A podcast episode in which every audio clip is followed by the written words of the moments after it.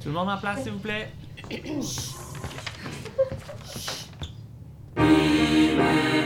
Salut, bienvenue au huitième épisode de Vocalise. Je m'appelle Normand Miron, je suis, ou plutôt j'essaie d'être baryton, et aujourd'hui on s'entretient avec Robert Ingari, auteur du guide La répétition efficace. Bonne vocalise!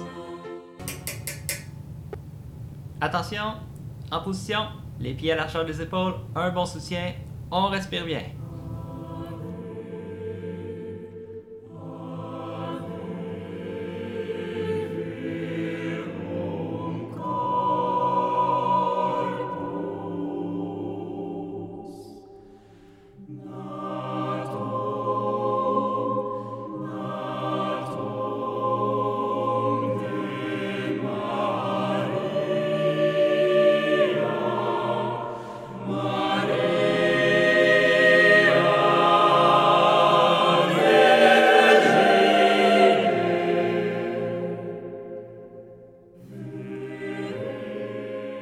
D'entendre Ave Verum Corpus, interprété par le chœur de chambre Dulci Jubilo de Toulouse, dirigé par Christopher Gibert et composé par Robert Ingari. Et bonne nouvelle, on l'a avec nous, mais cette fois-ci en tant qu'auteur, puisque Robert lançait récemment La répétition efficace, un guide pratique pour chef de chœur, en collaboration avec Jennifer Lee aux éditions JFD. Salut Robert, ça va bien? Salut, oui, ça va bien, merci beaucoup. Hey, Robert, je pensais à ça. Tu es probablement la personne toute désignée pour écrire ce livre, puisqu'en plus d'être compositeur, tu es professeur, tu es chef de chœur. Si une personne pouvait bien comprendre les différentes ramifications de ce qu'est une répétition efficace, c'est bien toi. Ça se peut-tu? Je pense que oui, parce que euh, en plus, comme tu dis, euh, en plus de, de diriger les répétitions, euh, et de composer les œuvres chorales, euh, mon métier principal, c'est l'enseignement de la direction chorale. Et je fais ça depuis longtemps et beaucoup, beaucoup de choses euh, qui sont au menu souvent dans mes cours sont vraiment comment mener une bonne répétition qui va porter fruit. C'est sûr que c'est le musicien qui a composé le livre. Vraiment, je pense que c'est le musicien en moi et le compositeur en moi qui, qui, qui, qui est qui était là tout au long du processus de l'écriture, mais à travers les années d'enseignement, à partir de vraiment de, je dirais, 2010, euh, euh, mon enseignement prenait forme et j'avais de plus en plus euh, de, plus en plus de, de contenu euh, de recherche que je faisais, parce que je cherchais aussi des, euh, des documents qui, pour m'aider à enseigner à mes étudiants à mieux euh, mener des répétitions. Donc, il y avait vraiment comme un, un, beau mélange de mes propres expériences, mes connaissances en, théorie musicale et en analyse, en tant que compositeur et, et aussi en tant que musicien. Tout ça euh, mis ensemble, finalement, a, vraiment donné un résultat dont je suis très fier. Euh, le livre est là pour, euh, pour aider les chefs de chœur qui cherchent une, des méthodes ou des meilleures méthodes. C'est pas pour imposer une méthode ce qui compte, mm-hmm. c'est vraiment pour enfin mettre quelque chose dans un, livre qui résume vraiment le travail que moi je fais. Ça fait quand même presque 35 ans, je dirige des, des chœurs euh, universitaire. Et dans cette euh, ambiance-là, il y a beaucoup d'enseignement musical qui se fait et que ça se traduit très bien avec l'enseignement le, euh, aux choristes amateurs aussi.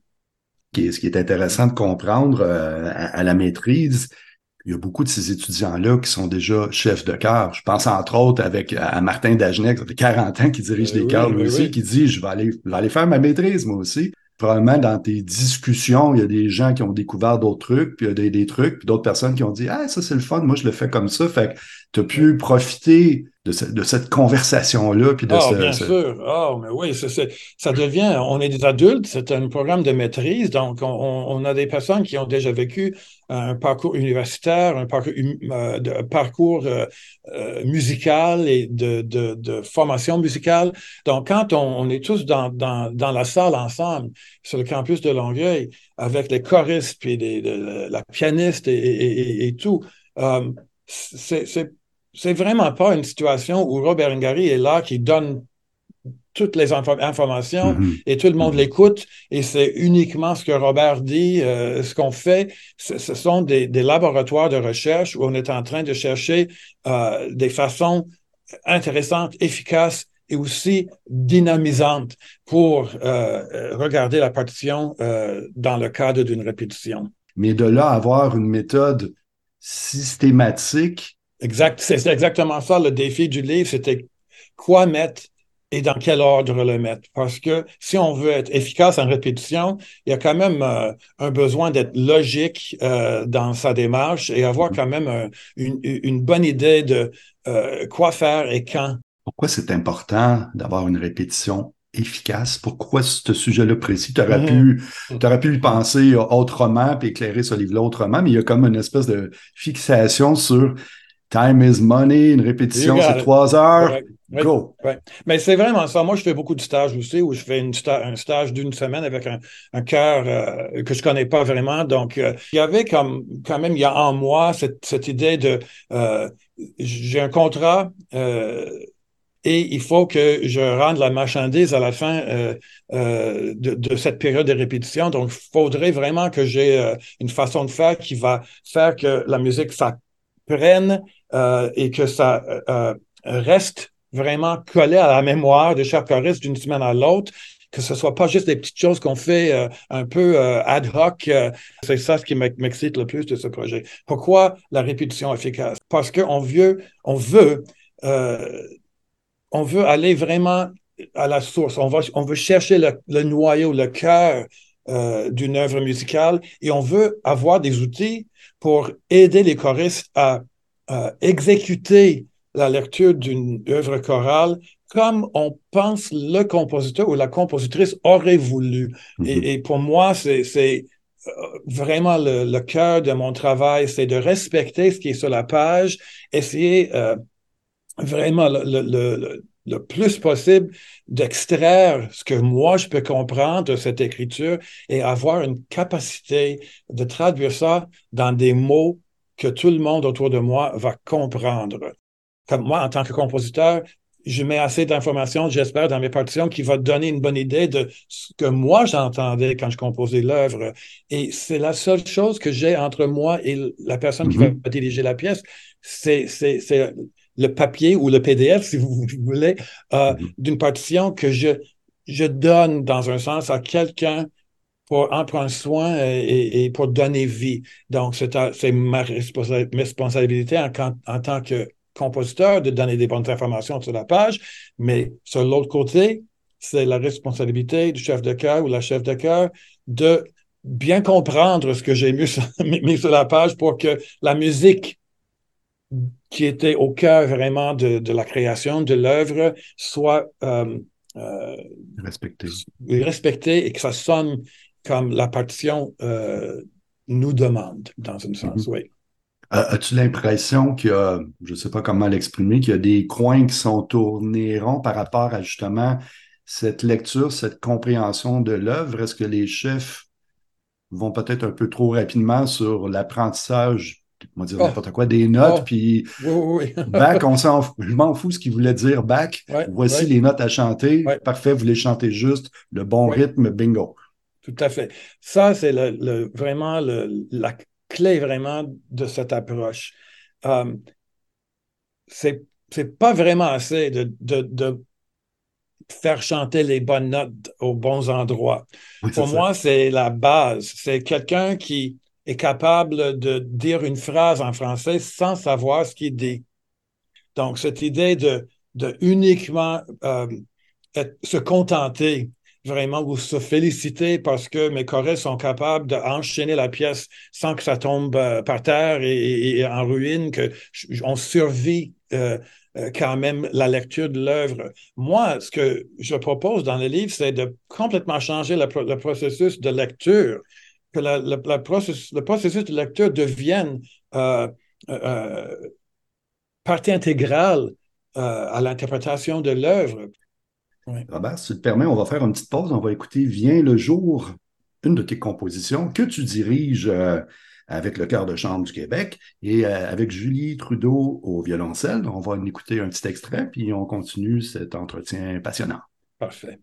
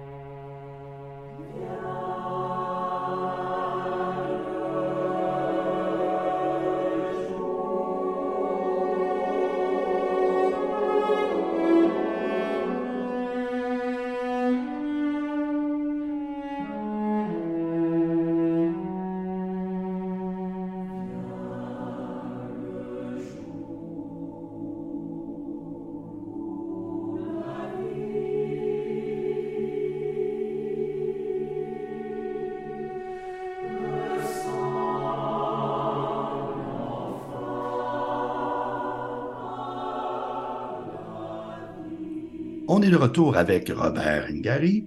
Robert, ton livre annonce tes couleurs upfront dès le début. Euh, premier chapitre, tu livres ta philosophie de la répétition chorale, les quatre E. Tu veux-tu nous parler des quatre E?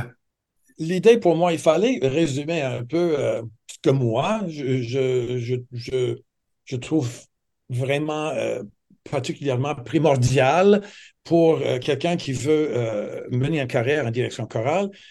Il y a quatre volets, si on veut, écouter, éduquer, édifier et expérimenter. Donc, euh, pour moi, le premier mot,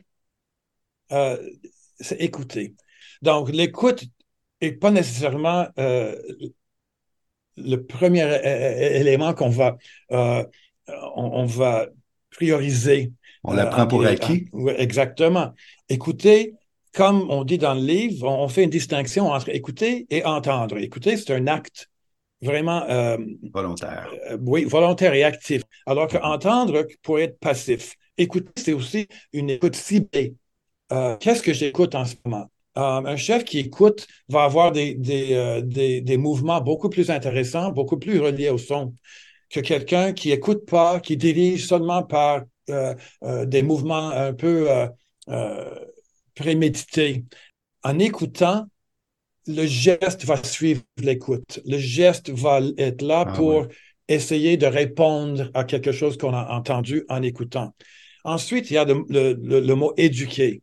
Moi, je ne peux pas croire que dans toutes les situations du chant choral qu'on peut avoir, allant de, des enfants de bas âge jusqu'aux adultes euh, amateurs et à travers tout ça, les étudiants de cégep, université, euh, les cas professionnels, euh, toutes sortes de situations de, de, chant choral.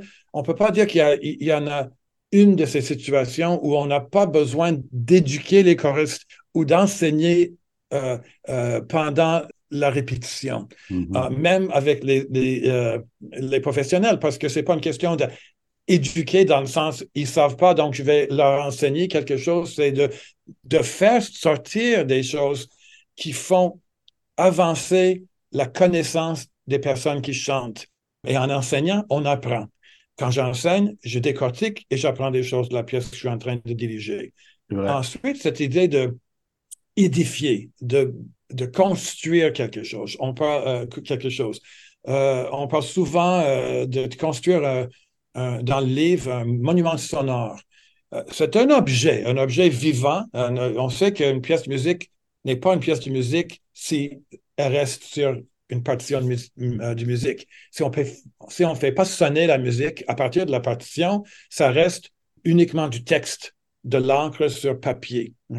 Donc, l'idée de construire un monument, quelque chose qui euh, est vraiment la, représentation en son de ce qu'on a vu sur la page.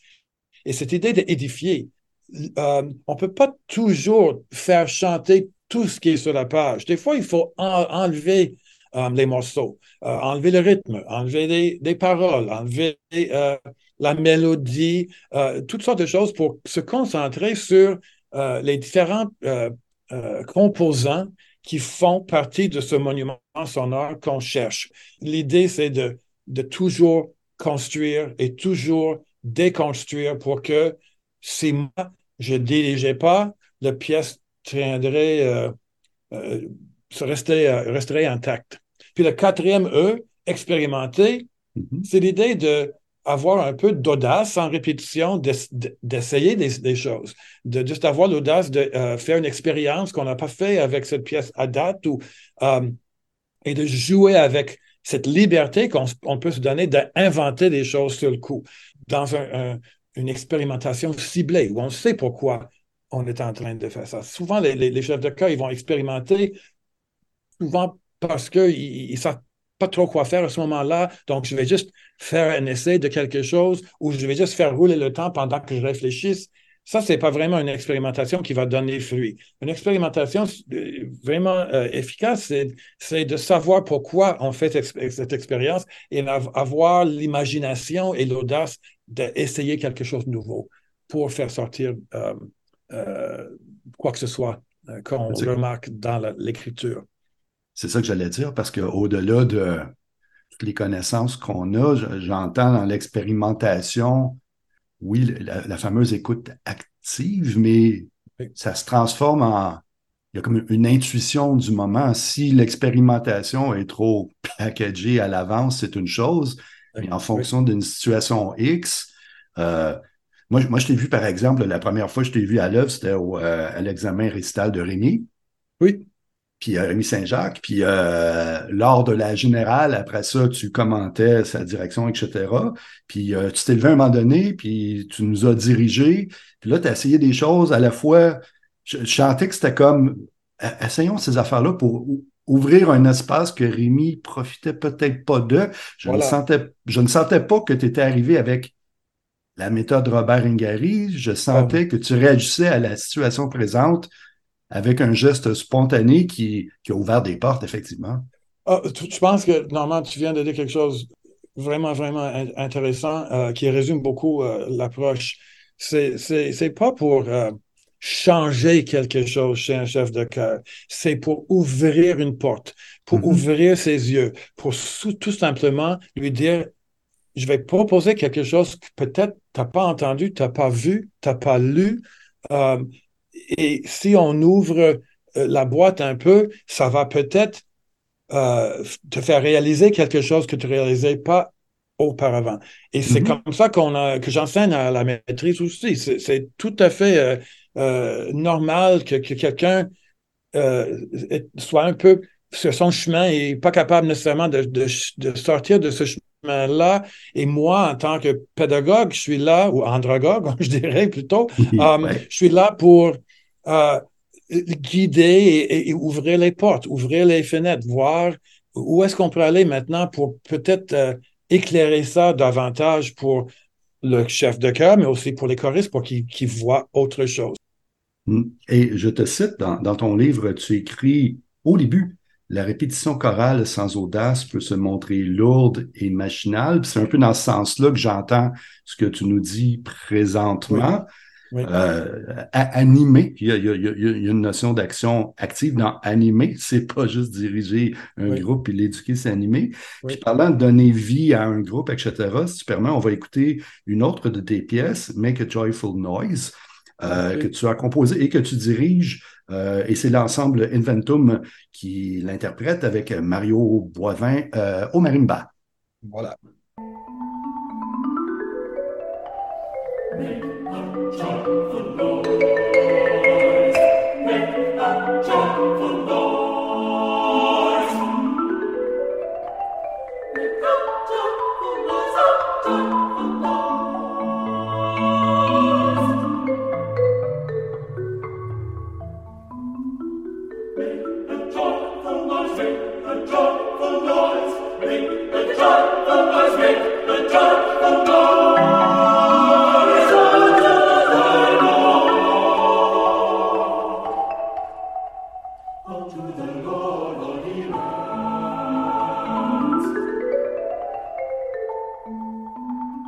On est de retour avec Robert Ingari. On parle du livre, son livre, La répétition efficace. Robert, Tu as divisé le, livre en trois parties. Les premiers outils, la didactique au service de la répétition et le travail affiné et séquentiel. Tu veux nous en parler un petit peu? Euh, oui. La première partie, on parle vraiment des premiers outils. Euh, au-delà des 4 E que je viens de nommer, euh, mm-hmm. parfois, la répétition va mal, peut-être parce qu'on a mal choisi le répertoire. On peut vraiment, vraiment s'enfarger facilement si on arrive devant notre ensemble avec un répertoire qui ne convient pas tout à fait au, euh, au niveau euh, du cœur. Donc, mm-hmm. on commence euh, dès, le chapitre 2, on parle de l'évaluation avant même de choisir une œuvre, de regarder la partition dans un survol un coup d'œil. Le, le, coup d'œil revient souvent dans mon livre. Cette idée de ouvrir la partition jusqu'à la fin, regarde euh, regarde euh, de la première mesure jusqu'à la dernière mesure, fait un survol et cherche des choses qui pourraient peut-être éventuellement devenir euh, problématiques.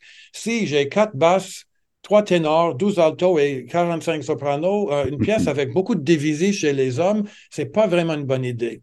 Si je vois que l'écriture est très chromatique, mais j'ai entendu sur un enregistrement, ça, sonne très beau et les harmonies sont très, très euh, jolies. J'ouvre la partition, je regarde peut-être une page qui semble pas être trop difficile, regarde le reste de la partition, cherche les endroits des modulations. Est-ce qu'il y a de l'écriture euh, qui pourrait euh, mettre des bâtons dans les roues dans le, processus d'apprentissage avec le cœur qu'on dirige? Ça se suit tout de suite par l'idée d'analyse, le, le, le, le, mot maudit, euh, on dirait, euh, pour euh, beaucoup, beaucoup de nous. parce que non seulement, c'est pas nécessairement parce que un chef de cœur ou une chef de cœur ne, ne se sent pas à l'aise à analyser, ça prend du temps.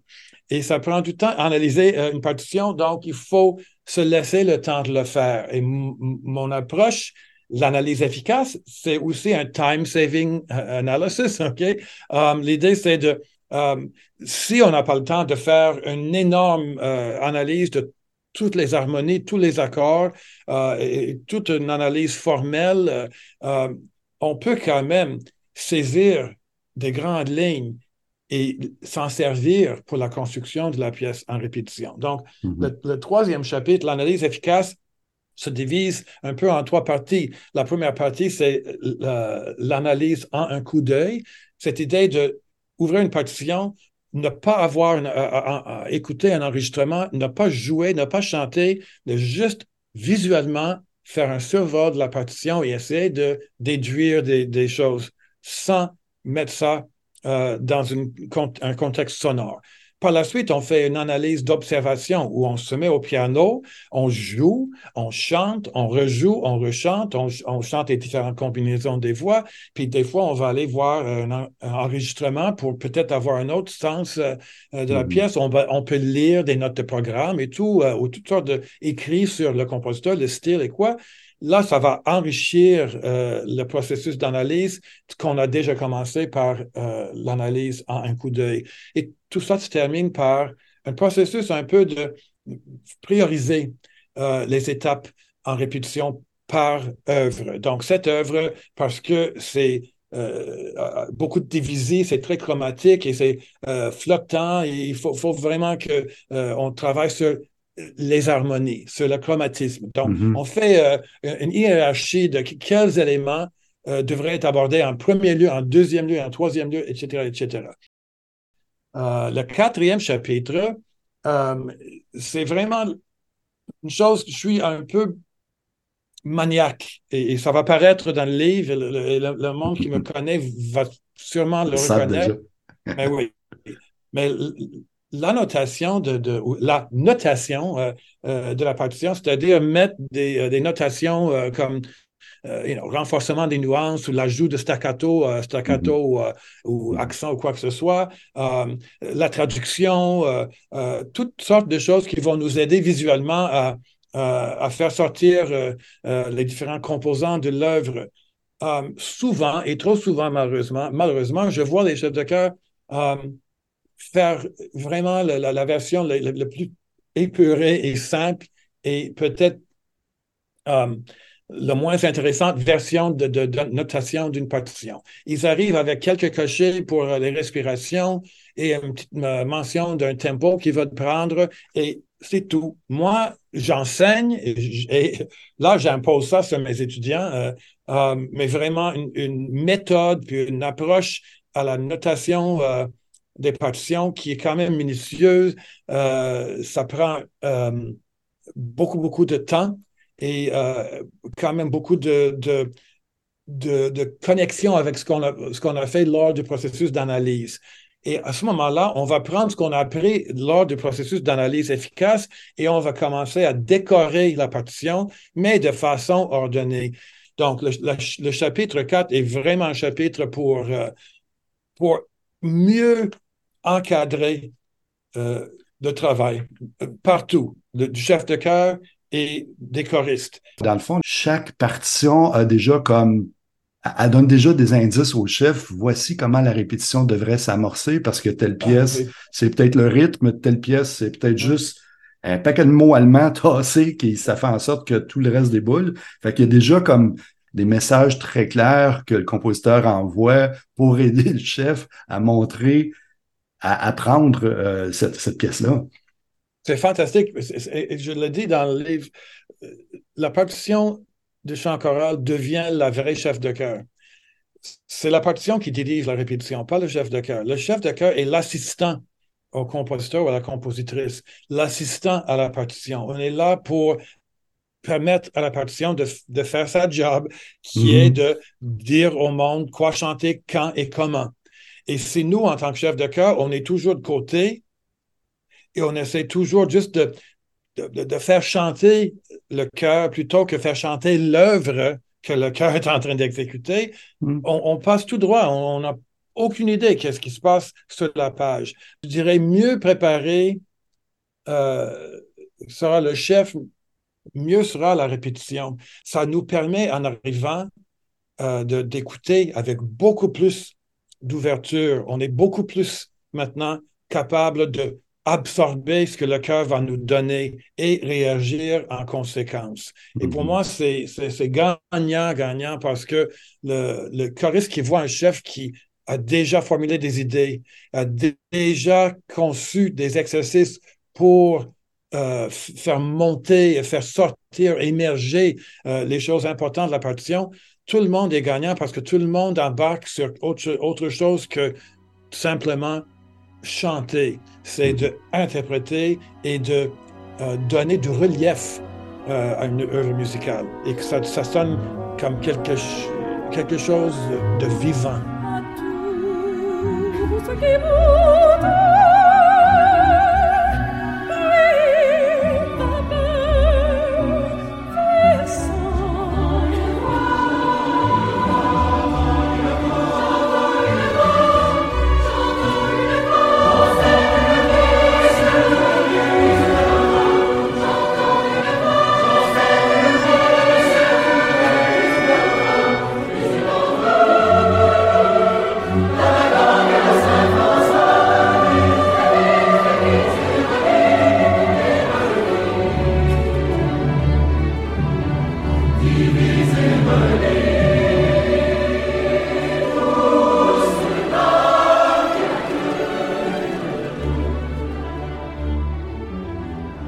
Si on veut, on peut parler maintenant de, deuxième partie, la deuxième partie du livre.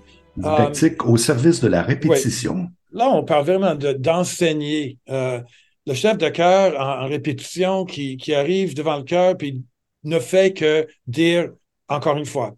On répète encore, encore, on répète mm-hmm. encore une fois. On fait mm-hmm. toujours la même page quatre, cinq, six fois en espérant que toutes les choses vont tomber dans leur place plutôt que procéder avec plusieurs possibilités de, de, de, de, ouvrir euh, le chant d'une pièce qu'on n'a pas encore chanté ensemble. Ces premiers moments, même les premières répétitions, trois, quatre, cinq répétitions avec une œuvre, sont encore les répétitions de getting to know you, de, faire connaissance d'une œuvre. Donc, on parle vraiment de euh, des différentes options qu'on peut avoir pour lire une œuvre. Est-ce qu'on fait tout le monde ensemble avec les paroles, à vitesse, avec le piano et, tout, euh, et on va voir qu'est-ce que ça donne à la fin. Euh, des fois, il y a des pièces qui sont super simples, on peut le faire, puis ça pourrait donner un bon résultat, puis un bon point de départ pour tout le monde.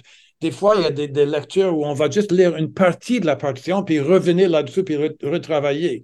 Il y a aussi la possibilité de structurer vraiment la lecture. On va juste lire le rythme plutôt que le rythme et les notes. On va juste euh, pratiquer, dire les paroles euh, dans le rythme avec des nuances, juste pour avoir une idée du phrasé, puis mm-hmm. l'effet des lignes. je suis tout à fait d'accord parce que ça m'est déjà arrivé dans des cas où, bon, j'ai tel matériel à travailler, je le travaille chez moi en fonction de mes, mes humbles capacités. Là, on arrive comme groupe, puis ça m'arrive, je te dirais, neuf fois sur dix, j'ai l'impression que je la connais plus la pièce parce que il y a un paquet d'autres stimuli qui arrivent. Il y a un chef qui me dirige peut-être différemment, mais il y a aussi ce contact-là avec moi, je ne suis qu'une note, mais quand ma note elle joue avec les autres notes de l'orgue humain qu'est la chorale, il y a comme un réapprentissage. Chacun y va avec son interprétation. On se laisse influencer. Mon voisin de gauche qui va peut-être plus staccato, m'a peut-être inconsciemment me mettre à staccater. Fait que il y a effectivement ça. J'ai déjà des chefs qui, qui nous disaient Comment ça, vous n'êtes pas préparé, vous n'avez pas travaillé à la maison? Mais moi, comme j'ai travaillé, ça allait bien, mais là, c'est comme c'est une deuxième phase d'apprentissage. J'ai beau avoir appris mes notes, là, c'est comme. Moi, je pense honnêtement, la première lecture en chœur, c'est vraiment la première exposure qu'on va voir en œuvre. Même si on le mm-hmm. pratique à la maison et tout, on écoute mm-hmm. des enregistrements et tout, le moment où on chante l'œuvre ensemble, c'est le moment où on commence à vraiment euh, apprendre la pièce. Ben, d'accord. C'est super important que quand on, aborde l'œuvre, euh, et le, montage de l'œuvre en répétition, qu'on se donne le temps de réfléchir avec un peu euh, peut-être de, euh, référence au chapitre 5 du livre, parce qu'il y a vraiment des, outils là-dedans pour aider le, chef à décortiquer et, trouver une manière de reconstruire la pièce en répétition. L'idée d'arriver devant le cœur et, juste les faire répéter la même phrase parce qu'il y a quelque chose qui ne marche pas, mais on ne sait jamais c'est quoi parce qu'on ne mm. connaît pas assez la pièce. Honnêtement, je dirais 9 fois sur 10, quand un chef dit je ne sais pas qu'est-ce qui se passe, mais il y a quelque chose, je ne sais pas c'est mhm. quoi, c'est parce qu'il ne connaît pas la pièce. Il ne connaît pas la pièce comme il devrait la connaître mhm. avant de diriger une répétition avec un cœur. Donc, dans ce sens-là, c'est beaucoup, beaucoup de l'idée de, de, de coudre les morceaux de la pièce ensemble, vraiment pour avoir euh, quelque chose qui, qui est stable, que, le monument soit stable et que ça reste stable et que le monde qui chante reconnaisse des repères à travers l'écriture et ils ne sont pas, euh, comme dans ton expérience, un peu distraits par, oh, il y a toutes sortes de choses.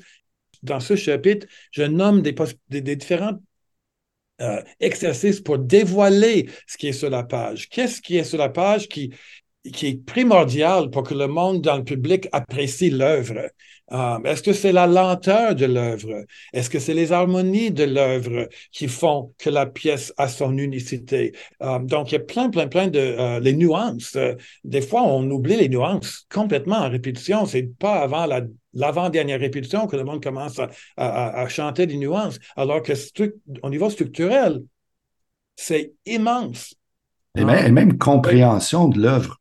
J'ai appris des, pièces, puis éventuellement, on travaillait les nuances, puis c'est là que j'ai fait comme mon. J'ai eu mon aha moment. J'ai OK, c'est ça, cette pièce-là. Juste à cause des nuances, là, j'ai compris exactement ce que j'avais à faire, mais j'avais dix semaines de rattrapage parce que je, ne la vivais pas comme ça, puis personne ne la vivait comme ça, puis on, c'est pas efficace non plus. Là. On parle aussi un petit peu de chercher l'âme de l'œuvre. Ça, c'est aussi, ah euh, ça fait partie un peu de euh, de processus d'analyse, il faut quand même regarder la partition et dire qu'est-ce que cette partition me dit?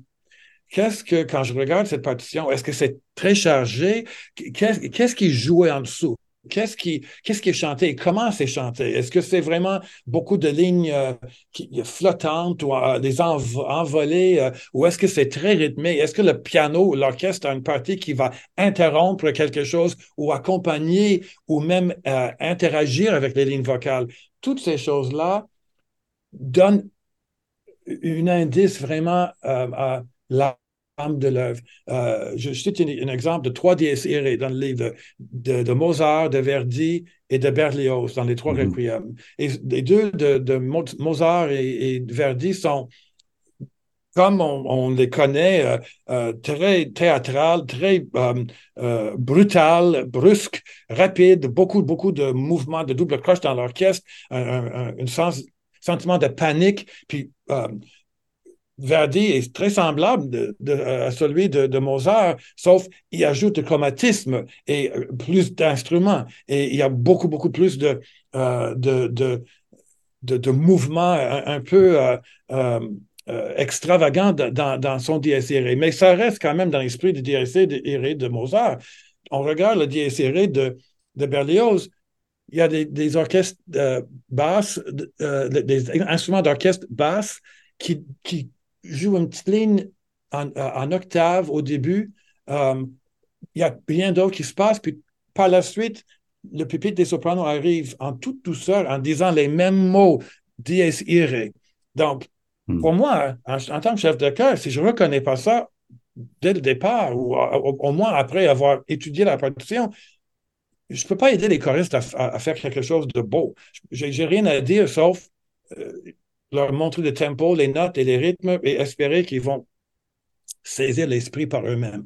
Donc, il y a plein, plein, plein de choses qui, qui peuvent non seulement aider le processus, mais peuvent tellement agrémenter l'expérience pour les choristes. Comme toi, en tant que choriste, tu, tu parles des choses qui, qui t'émerveillent dans la musique que tu chantes. Pourquoi pas avoir un chef ou un chef devant, devant toi qui, qui va te guider dans cette, euh, ce voyage mm-hmm. euh, de découverte d'une partition musicale. Euh, et on arrive à la fin de, vers la fin de, de, non, c'est plus dans le milieu de, de deuxième partie du livre, c'est le chapitre de Jennifer où on a parlé tout à l'heure un peu. Donc, je, dirais juste rapidement que, que là, on est vraiment dans l'esprit de tout ce que ça prend pour mener une répétition de façon intelligente et aussi dynamique. Et c'est l'enseignement. Et donc, elle donne un, superbe euh, historique un peu de, de, euh, de, l'étude de l'andragogie. Et c'est quoi l'apprenant adulte et comment l'adulte apprend? Et aussi en lien avec Kodai et, donc il y a vraiment des, euh, des, des, liens tissés avec ce, que, ce qui est dans le livre précédemment.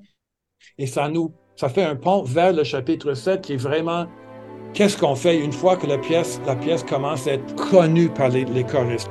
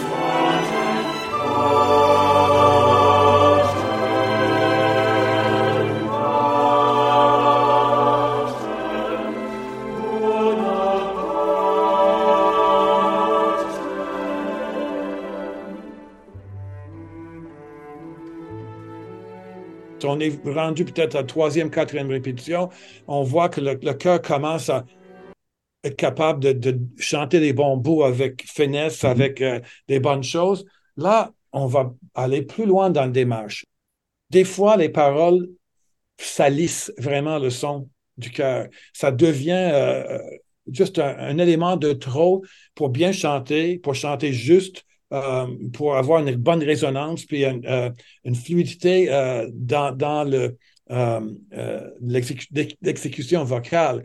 Donc, une des façons pour enlever cette partie, c'est de choisir des syllabes. Et mm-hmm. souvent, les syllabes, quand on utilise une syllabe pour chanter la musique d'une œuvre chorale, pour remplacer les paroles, ce que ça fait, ça fait, euh, ça nous donne l'occasion de faire des syllabes qui vont être peut-être dans le caractère de la ligne qu'on cherche. Donc, si on est en train de euh, chanter quelque chose de William Byrd, un petit motet à quatre voix de la Renaissance, qui est très fluide, on peut chanter avec nu, NU, et ça va juste aider la fluidité de la ligne et garder le, son dans le masque. Alors qu'on peut faire pour handle, des fois, on peut utiliser ba, ba, ba, ba, ba, euh, et pour les vocalises, et ça donne une légèreté euh, sans trop serrer la gorge. Donc, des syllabes sont là aussi pour, euh, aider à faire sortir ou émerger l'esprit rythmique ou intrinsèque d'une ligne musicale aussi. Et on peut même combiner des syllabes ensemble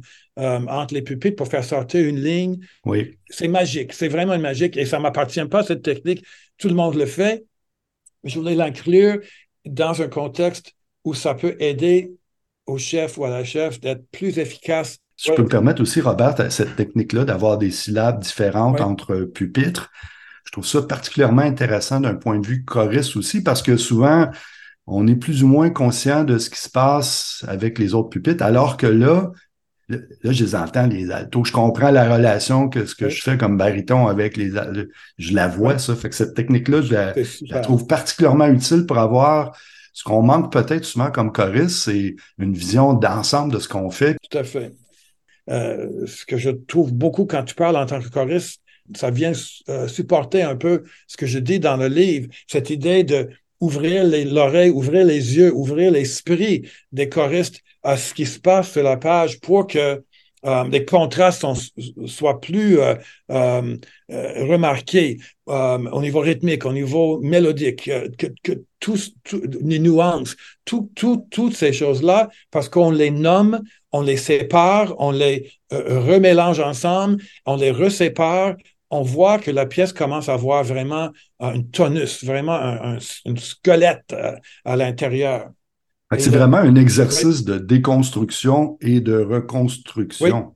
tout à fait. Il faut, faut penser vraiment dans, le sens de um, stripping away. Um, souvent, quand on suit un cours d'instrument, et moi, euh, mon instrument à l'université pour mon bac était en chant classique, et je me souviens, c'était beaucoup, beaucoup, beaucoup dans la première année de juste enlever des affaires de ma voix. Donc, à un mhm. moment donné, je me mhm. sentais complètement dénudé. J'avais, j'avais plus ma voix. Mais mon prof m'a dit, il faut qu'on, qu'on aille à l'essentiel puis qu'on construise une technique autour de ça. C'est la même chose avec une œuvre musicale. Si on arrive toujours à, chanter, plaquer la pièce telle qu'écrite sans jamais creuser à l'intérieur de l'écriture qui n'est pas nécessairement toujours dans les voix. Ah, aussi, avec mes étudiants à la maîtrise, des fois, je dis est-ce que tu regardes ce qui se passe dans l'orchestre ou dans le piano? Euh, mm-hmm. Peux-tu diriger davantage ça plutôt que le, son du cœur Des fois, je fais chanter la partie de, l'orchestre par le cœur pour que le, cœur soit capable de reconnaître ce qui se passe dans la partie d'orchestre. Donc, il y a tellement de jeux à faire. Euh, dans ces, surtout quand les pièces sont connues. Dans, à, mon avis, c'est vraiment, vraiment le, la plus belle partie euh, du métier de direction chorale. C'est ce moment-là où on est capable de, euh, de vraiment travailler à un niveau beaucoup plus approfondi grâce à toutes les étapes qu'on a fait euh, précédemment. Et en, dernier, le, neuvième chapitre. Cadeau, le, cadeau, le cadeau à la fin du livre, c'est effectivement une série de trucs et d'astuces super pratiques, super utiles. J'ai lu ça, j'ai fait comme Ah wow, ah wow, ah wow. OK, ça je savais. Ah, ça je savais pas. Voilà. Et ce sont, ça, c'est les, astuces, vraiment l'idée d'avoir des ampoules qui s'allument au-dessus de la tête. C'est vraiment l'idée, comme tu dis, ah oui, ah oui, je, ah, je savais déjà. Oh non.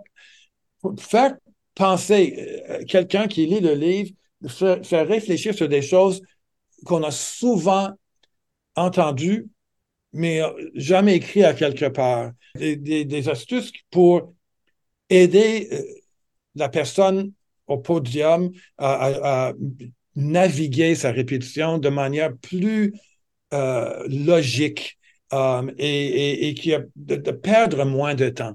Honnêtement, c'est le mot efficace dans le contexte du livre, vraiment, c'est ça serait vraiment intéressant et le fun pour un chef de cœur de pouvoir avancer plus rapidement dans sa démarche.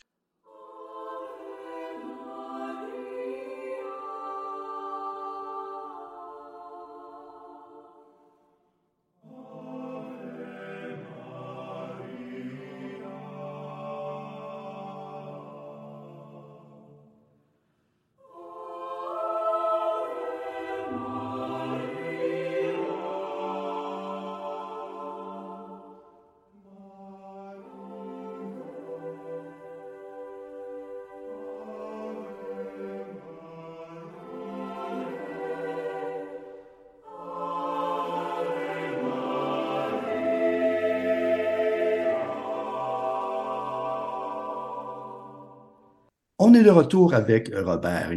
Robert, cette fois-ci, c'est, pas toi qui dirige, c'est moi. Et le tempo va être très rapide. Je te pose des questions, tu y réponds rapidement. Et euh, on part notre euh, métronome virtuel. C'est parti. Ta pièce chorale préférée? Oui. moi, je dirais euh, le, premier mouvement des trois chansons de Charles d'Orléans de Claude Debussy. Dieu qui l'a fait, bon, regardez. C'est un, un, bijou que je délise souvent. Je l'ai dirigé dernièrement en France avec Ducci Ubilo euh, et je, je, je, fais souvent avec le Chœur de Chambre de Québec. Donc, oui, mais il y a plein de choses. Le Requiem de Brahms. Attends, attends, attends, Oui, c'est ça. Ma, répétition est supposée être efficace. Oui, oui, oui, c'est vrai. Les trois pièces qui te rendent joyeux. My Spirit Sang All Day de Gerald Finzi. Euh, une œuvre que j'ai fait il y a deux ans, Miriam's Siegesgesang de Schubert, peut-être méconnu, et mon cœur préféré de, de, du Messie, And He Shall Purify. La pièce que tout chef devrait diriger au moins une fois. Euh, le premier mouvement du Requiem de Brahms. Pourquoi? Euh, souvent, mes étudiants, après l'avoir fait devant moi en classe, sont un peu ébranlé, euh, ému, des fois en larmes. Euh, sa grandiosité, son humanité, on dit que c'est vraiment le requiem humain. Euh, et, c'est pour. vraiment, je trouve, c'est une œuvre d'une simplicité énorme, le Requiem de Brahms, même avec toute sa complexité musicale, mais c'est direct, ça parle directement de la chose qui préoccupe la plupart du monde sur la planète, c'est la mort et l'après-mort et tout. Et je trouve que euh, ce mouvement-là, en dirigeant avec des, des envolées à, capella du cœur, tout d'un coup, euh, c'est quelque chose de nouveau avec Brahms aussi. Euh, donc, c'était quand même c'est un mouvement que, qui me transporte euh, oh, ailleurs. Notre, notre, petite cloche vient de sonner, c'est tout le temps qu'on avait. Oh, Bravo, tu t'en es sorti indemne. Je te remercie beaucoup, Robert, d'avoir participé à cette joyeuse conversation-là. J'invite tout le monde à, lire ce livre-là. Je ne suis qu'un simple petit choriste. J'ai dévoré ça, j'ai lu ça. Ça m'a confirmé des intuitions, ça m'a appris des trucs. Fait que vraiment, ça vaut la peine. Merci beaucoup d'avoir fait ce, livre-là et merci beaucoup d'avoir été euh, avec nous aujourd'hui pour en parler, Robert. Mais ça m'a fait tellement du bien de faire ça aujourd'hui avec vous, Normand. Merci beaucoup de m'avoir invité. C'est déjà tout pour cet épisode. Merci d'avoir été avec nous. Je vous invite à vous procurer le livre de Robert Ingari, La répétition efficace, au éditionsjfd.com. Le lien se trouvera sur mon site dans le texte accompagnant l'enregistrement ou vocalise.ca. Pour engager la conversation sur la répétition efficace ou proposer d'autres sujets chantants, passez me voir sur Facebook au facebook.com barre vocalise au pluriel.ca. Bonne répétition efficace.